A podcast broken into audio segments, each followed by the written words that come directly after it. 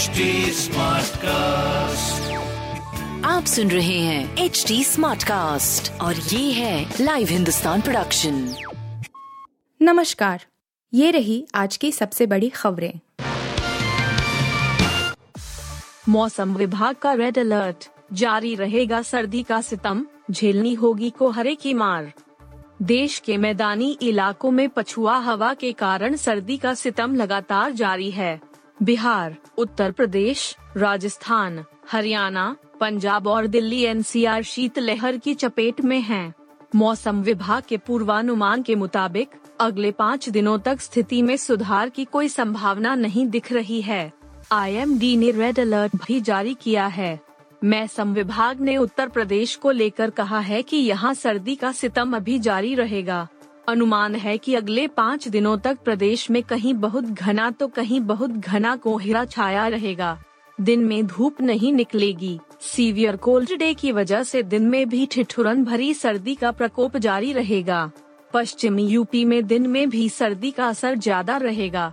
आपको बता दें कि मंगलवार की रात फतेहपुर में सबसे कम तापमान तीन दशमलव दो डिग्री सेल्सियस दर्ज किया गया।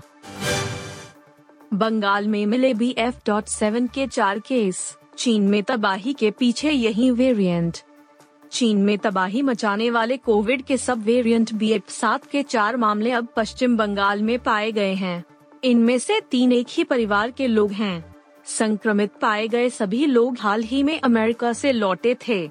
29 दिसंबर 2022 को उनके सैंपल जीनोम सीक्वेंसिंग के लिए भेजे गए थे।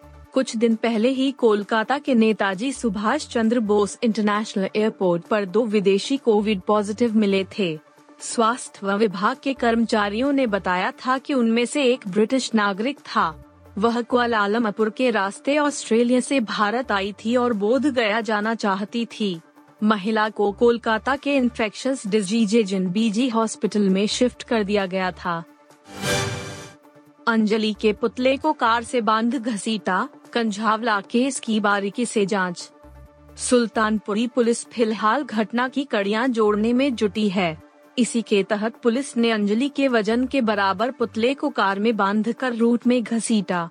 फ़िलहाल इस पूरे कवायद की वीडियोग्राफी कराई गई।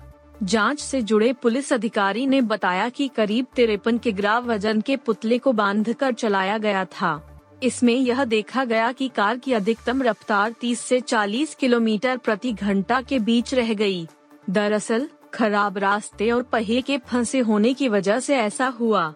पुलिस अधिकारी ने बताया कि यह तथ्य स्पष्ट है कि पूरे रूट पर लाश कार के नीचे फंसी हुई थी। यह कैसे फंसी थी, इसकी जाँच एफ़ कर रही है। पुतला क्षतिग्रस्त हो गया था। अमित शाह की फ़्लाइट की इमरजेंसी लैंडिंग अगरतला जा रहे थे गृह मंत्री। केंद्रीय गृह मंत्री अमित शाह की फ़्लाइट की बुधवार की रात गुवाहाटी के लोकप्रिय गोपीनाथ बोरदोलोई अंतर्राष्ट्रीय हवाई अड्डे पर इमरजेंसी लैंडिंग करानी पड़ी। वह भाजपा की रथ यात्रा को हरी झंडी दिखाने के लिए अगरतला जा रहे थे। उनका विमान घने कोहरे की वजह से महाराज वीर बिक्रम हवाई अड्डे पर नहीं उतर सका। आपको बता दें कि अमित शाह को बुधवार रात अगरतला पहुँचना था और अगले दिन त्रिपुरा में दो रथ यात्राओं को हरी झंडी दिखाकर रवाना करना था। राज्य में इस साल की शुरुआत में विधानसभा चुनाव होने हैं। बेशरम रंग में दीपिका पादुकोण के कई सीन पर चली सेंसर बोर्ड की कैंची।